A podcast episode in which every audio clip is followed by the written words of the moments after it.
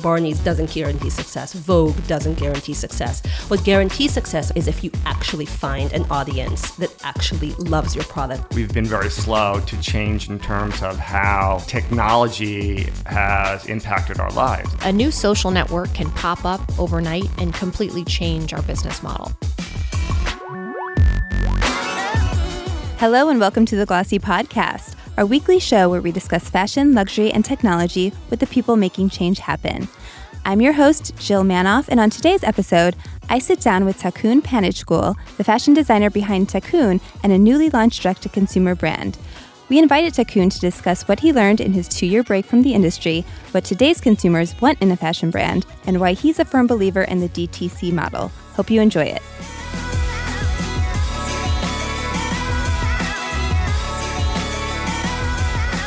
Hey, Thakoon. Hi. How are you? I'm good. nice to be here. oh my gosh, good to see you. Welcome back. You've been working, but you've been kind of on the DL. What you been up to?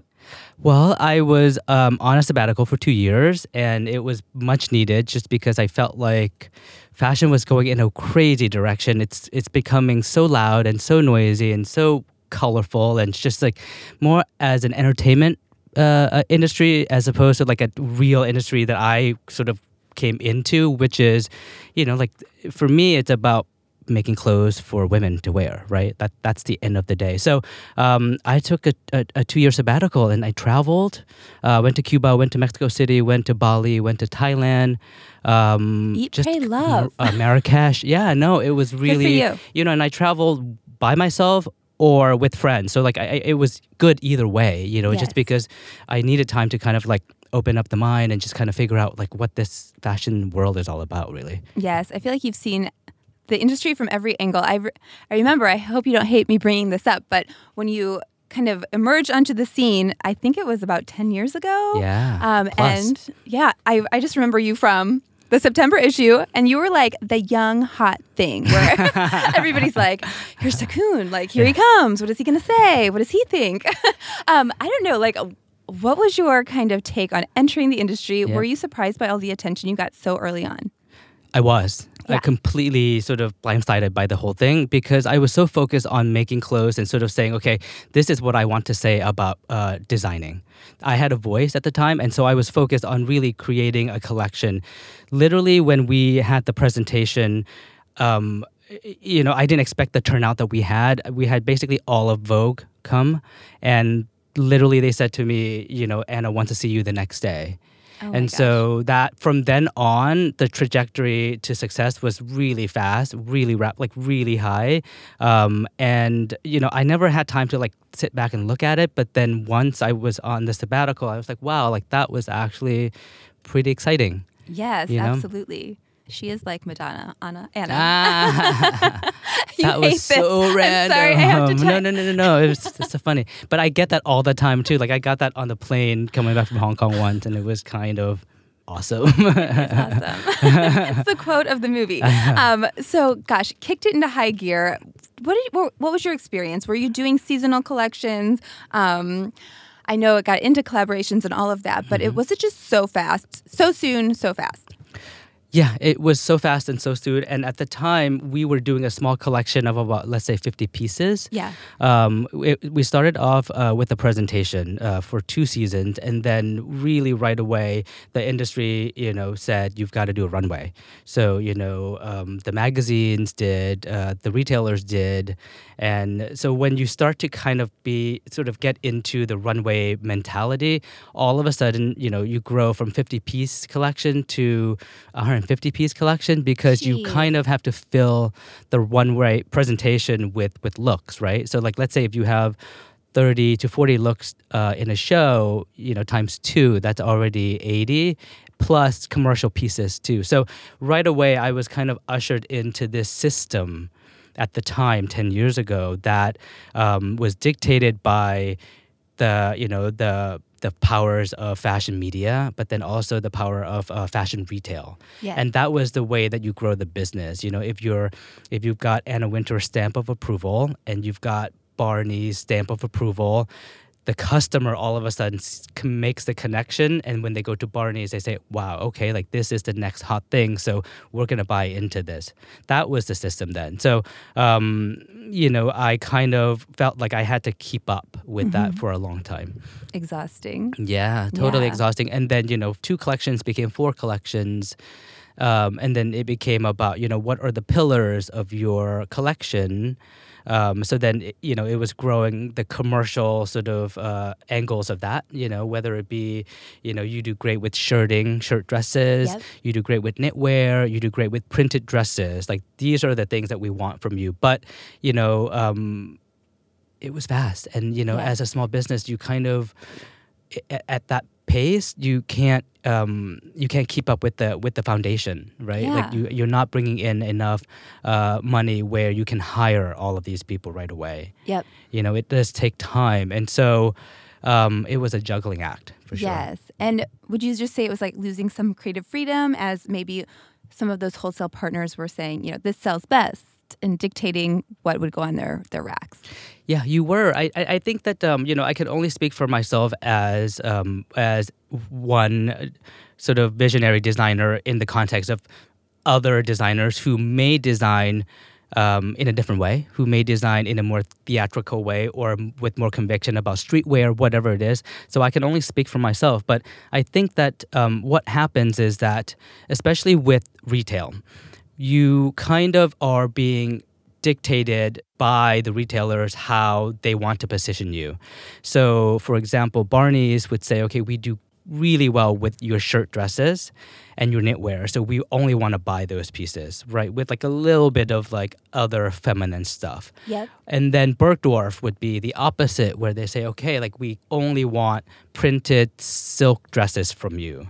So, you know, when you kind of uh, play up to that because you have to, because those accounts are quite large, Yep. um, all of a sudden the customer starts to see you fragmentedly. Yes. And so you don't have control Yep. in the messaging that you want to, to build for the brand. Yeah. So that was a struggle a we bit. hear a lot from those direct dr- from direct to consumer brands that you know they went direct to consumer to be able to tell their full brand story. I haven't heard that story from you know somebody that's more of a wholesale brand, where you were saying yeah the fragmentation Yep. and I mean if a big player like Barney's picks up one style and wants Yep. to kind of hone in on that, of course you're going to become known for shirt dresses even Yeah. if that's not your thing. Exactly, but and also you know I walked the floors at Neiman Marcus you know earlier on in um, in sort of our uh, partnership with them, you know it was I think it was like a Chicago or you know some sort of secondary city and like the rack was tiny and like the merchandising was terrible and it was like the signage was wrong like everything about it. And I looked at it then must have been 2009 and I said like this doesn't make sense. Like why why do we go through all of this trouble to get them as an account but yet you know they don't represent us- in the way that is good for them or for me Yeah. you know it looks terrible on the floor for them it looks terrible for me like what like why are we doing this No, yeah, that's crazy. So, oh my gosh, I feel like nowadays looking at wholesale brands, I'd be so jealous where you see that retailers are becoming more nimble, and I don't know to what extent, but kind of working with them more um, to create their own schedule and maybe have more flexibility in terms of product. I think the best ones are the ones with conviction. Yeah. You know, the ones, uh, and uh, a lot of uh, specialty stores that we worked with had amazing conviction, and they knew exactly what what um, Thakoon as a brand uh, was doing, um, and they knew what what talents I had for the brand, and so they were playing up to that a lot. You know, Ikram in Chicago is a is the, the best example. She, you know, she uh, bought the collection very early on, the first one of the first people, and you know, she basically knows her customers so well. Um, every time I went there to do a trunk show, you know, I saw how she operated and she literally goes to every customer tries everything on them and says okay you look good in this not this she was very much a, a sort of a, a micromanager in the best way Nice. um, to the point where you know she grew her brands successfully in Chicago. Yep, You know, anybody that would leave that store in Chicago, that would be a big mistake. definitely. So- Let's circle back. So, you played this game, churning things out, the exhaustion, go, go, go, questioning everything. How long did that go on before you decided to go direct to consumer? So that started probably uh, uh, in 2008. You know, when everything was sort of falling apart. Um, we um, maintained Yep. just because we really had a good, uh, solid foundation of a customer base. Like I think we had, and and our customers were so. Uh, fanning like Mm-hmm. they really loved it so much and uh, you know and we can get into the, the details of why but at Yeah. that time um, we were we maintained while everyone kind of dropped away but that was when it started to sort of um, uh, become clear to me that something had to change. Um, and at that time, we were starting to uh, seek um, outside investors. Yep. Um, but I wanted, uh, I wanted uh, smart money. I didn't Yes. want um, just any old money, just because we didn't need that. We had time to to sort of look for somebody right. Um, and it took a couple of years um, until Silas Chou came along. Yes. Um, and so that was when um, you know we had deep discussions about DTC. Definitely. I mean, that's a great partner to have for Yep. sure. Um, so, DTC, the transition. I mean, I w- I'm assuming because you're such a hot brand, there was pressure from your wholesale partners, the retailers. There's everybody's like, he's going away. The end of Thakoon. Yeah, um, yeah. Did you how you were so early to the game? This is 2007. in terms of DTC, you Yeah. mean? No, so DTC we didn't switch over until probably like five years ago. Got it. Got it. Got it. Um, but so um, when Silas uh, acquired the brand, um, he was he took majority stake, and you know for me that was um, that was a good move just because I, you know you you know his reputation. He's been in the business for a very long time. He's his successes are Michael Kors, uh, Tommy Hilfiger, um, Ralph Lauren. You know, like really big big american brands and so our trajectory was the same way you know and and i i really put a lot of trust in that and he he saw something early on like he he really has uh, a, a he's very intuitive he saw that uh, everything was going towards DTC, but uh, what wasn't happening at the time was that there were no DTC designer brands. Yep. And so that was our sort of um, path. Um, we were too early.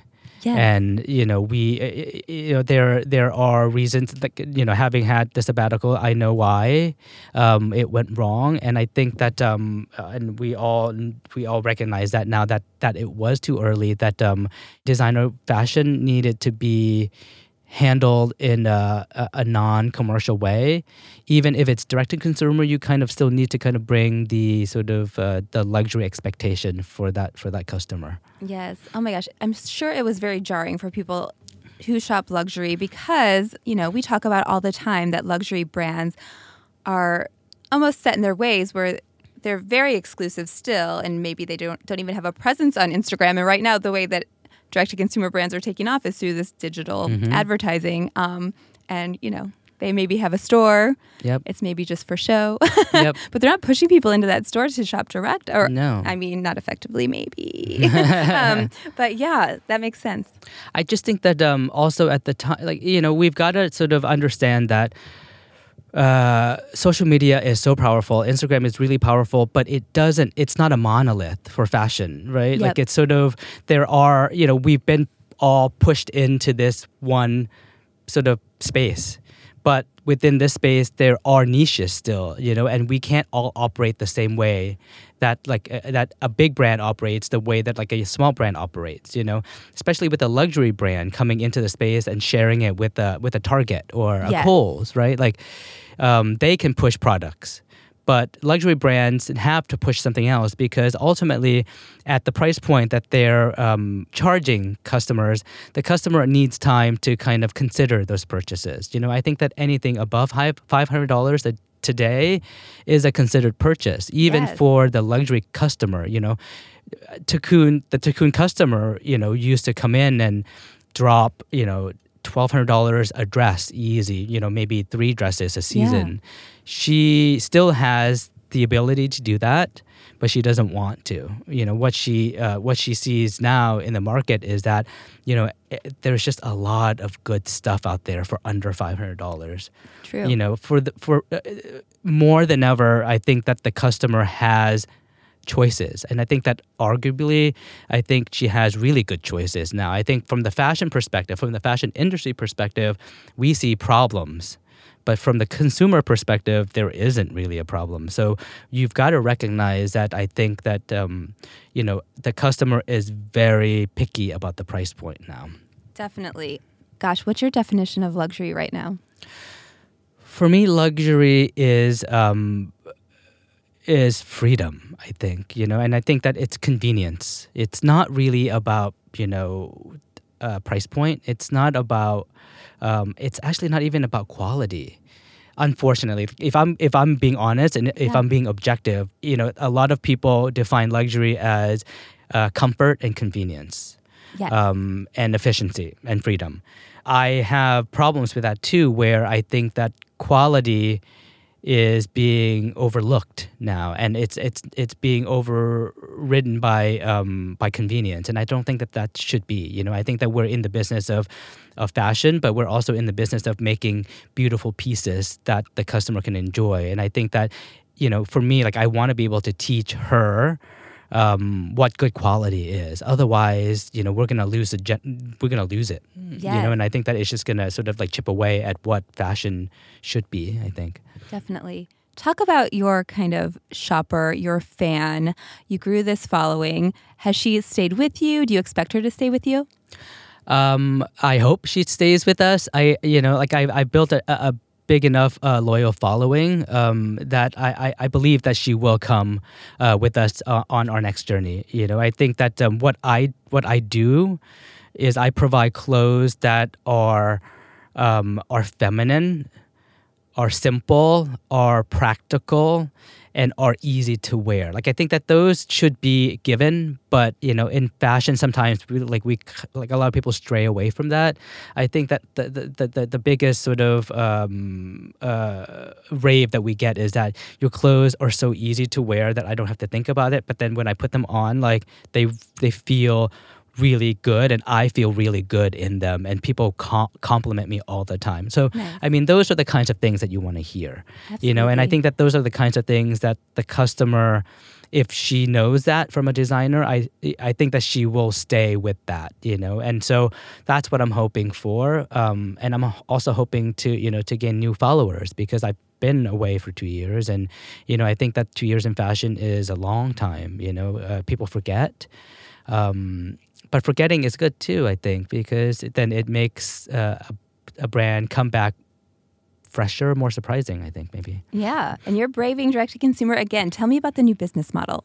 So um, it's quite simple. You know, I think it, it it comes from a very sort of pragmatic and sort of common sense place. Um, in that, um, I want to design clothes for women in a way that makes sense for her lifestyle. Um, you know, I'm not here to design 200 pieces for runway for entertainment value. I'm here to make clothes um, in an edited way. So I'm offering 23 pieces to the collection, and uh, these are pieces that are gonna be your essentials in your closet. So a beautiful slip dress, a beautiful pair of pants, uh, a beautiful cardigan coat jacket, a chunky sweater, a t-shirt knit that you can pair with everything. So all of these pieces are what I consider essential, but essentials in a way that are well designed. Um, and we worked really hard on the on the materials too, because that's the most important thing for me. Like if we're talking about quality, I want to put that back into the pieces, um, and I want to make sure that the customer understands what she's buying into. Um, so the quality is super important, but the uh, also the most important thing is the price point. The price point is literally seventy five dollars to two hundred twenty five dollars retail. Yes. Thank you very much. I know. So it's um, you know in the beginning, you know, like when we set uh, uh, uh, to to work when we set this objective, it's like, gosh, how are we going to are we going to do this? I know what it I know what it's like. I know what the what materials cost. I know what manufacturing costs because I've done it down the runway. You know, and if we're expecting the same quality in terms of what I'd done before to now, like I there's no way. But you know, if you dig and dig and dig and dig and dig, you kind of really start to understand that there are ways. You just have to you work s- smarter, right? You so Yeah. instead of uh, uh, you hone into the pieces that you believe in, you design really well into them, and then what you do is you go out to the fabric mills and you go out to the the factories and you say, okay, like this is a new business proposition altogether. Yes. Um, if you want to partner with me, I want to partner with you.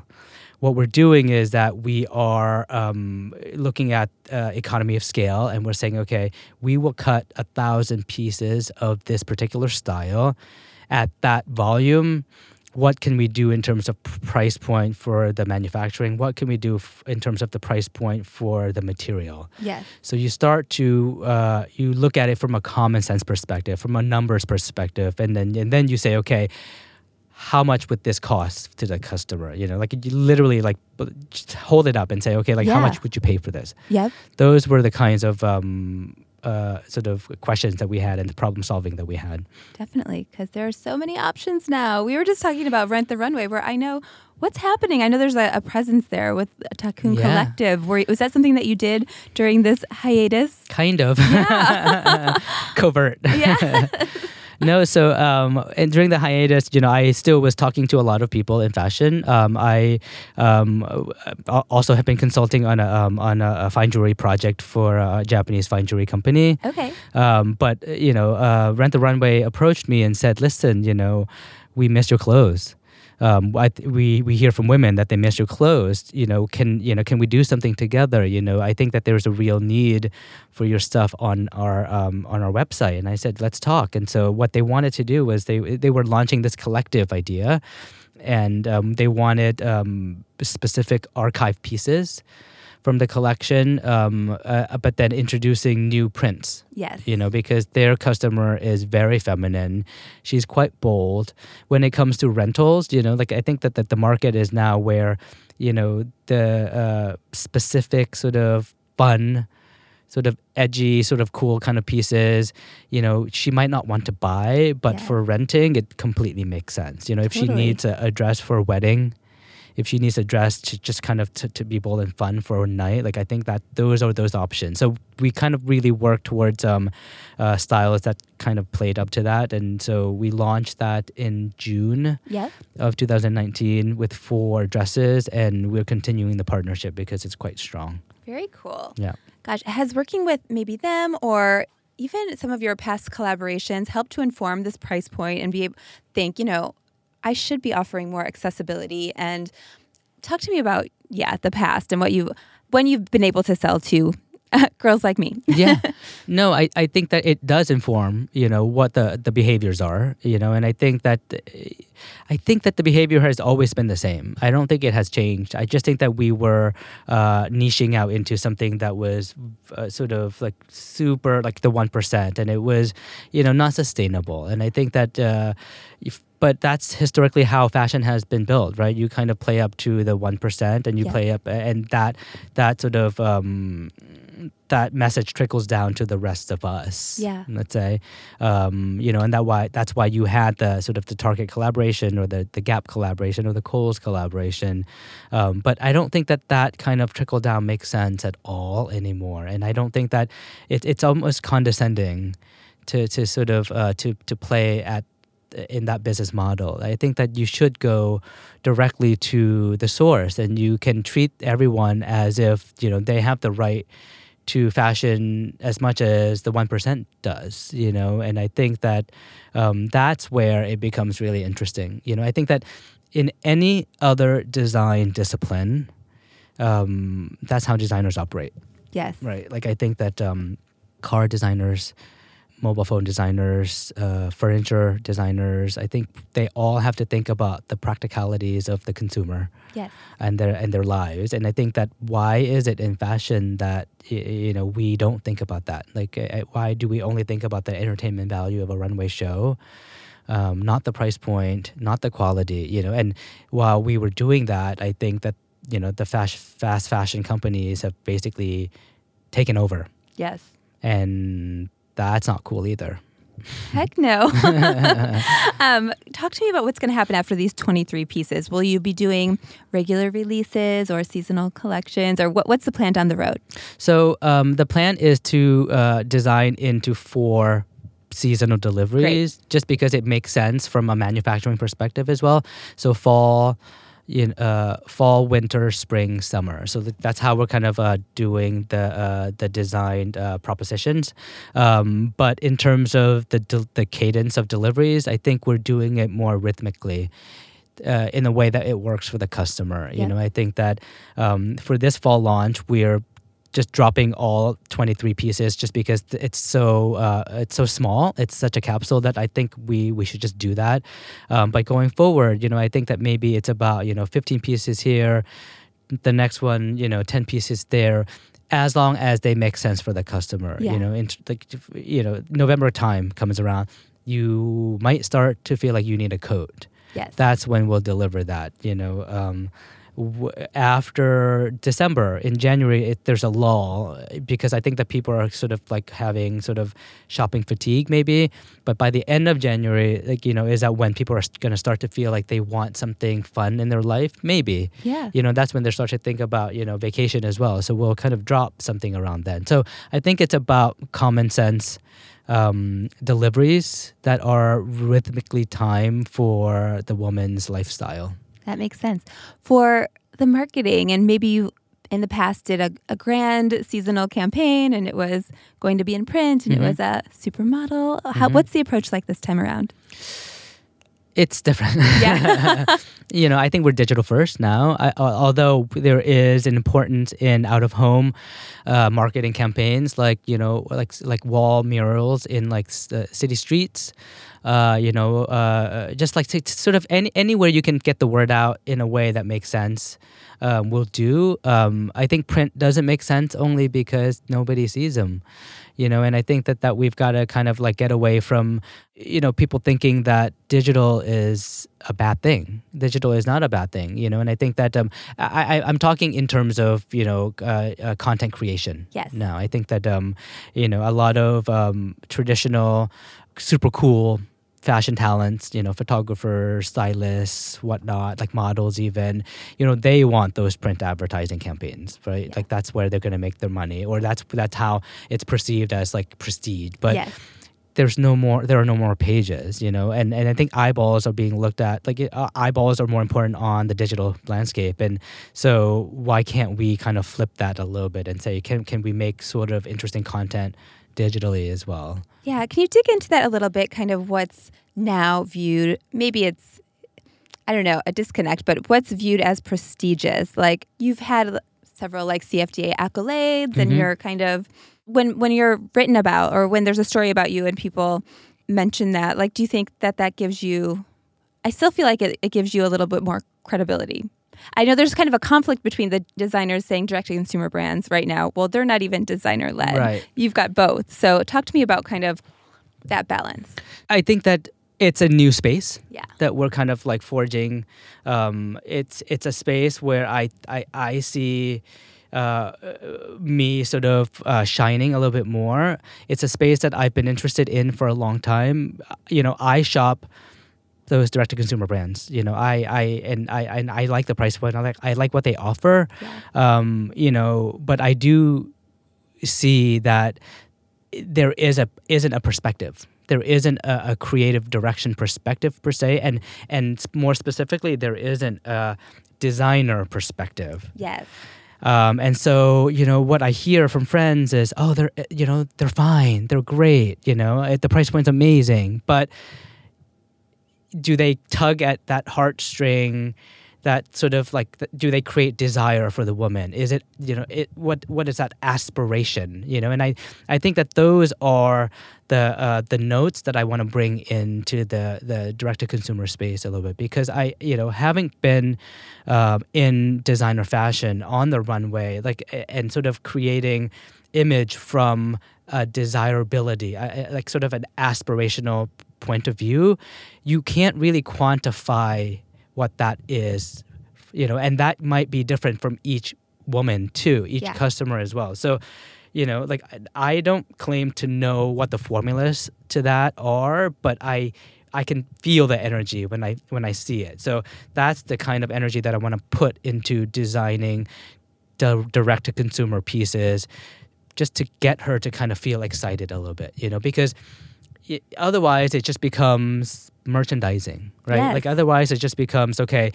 you know, we know that this T-shirt sells really well, so we're going to do more of that in like five different colorways. It, like it's boring. Yes. You know, it's it's it's silly. Like you know, I think that we uh, we evolve. Humans evolve a little bit more sophisticatedly than that, and I think that we need a little bit more injection of like life to sort of that practice. I think. Yes, you're speaking my language. I know. I'm like, I'll shop this brand. I'll get a black sweater, but it doesn't make me go ee. exactly, exactly. So what is that, Yeah. right? And how do you like? I think that everyone wants to sort of like put that into a, a formula, but there isn't really a formula. It's Yeah. just it's in the air. Yep. You smell it, you know, you taste it, and you kind of feel it. But then, you know, it's my job to kind of take all of those feelings and put it into the clothes. Yes. Gosh, to wrap it up, kind of, you've had two years to kind of sit back. You haven't been just relaxing, but to sit back, sit back, view it all, um, kind of get your thoughts together. Anything else that you see as you know you're really questioning, and you know why is the industry doing this? What's going on? This is, this is not right.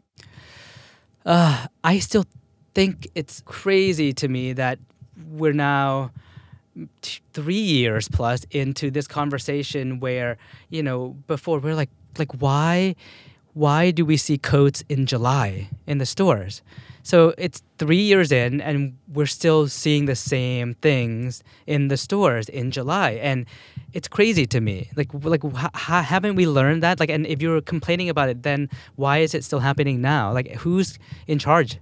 Like, who's like, who's operating here? Like, like, are there adults in the room? Like, what's happening? You know, like, Yeah. really, like, it, it doesn't make sense for the customer. And we're sitting here complaining that, like, you know, stores are dying, stores are dying, stores are not dying, stores are you know, boring stores are dying. Stores that are not putting the right merchandise into the stores are dying. Like you know, like you see, you know, like Everlane flourishing. You see, you know, Allbirds flourishing. You see all of these direct-to-consumer brands with lines out the front door. Like they're flourishing. They're not dying. So, like, how can how can we kind of be complaining still when there should be solutions by now?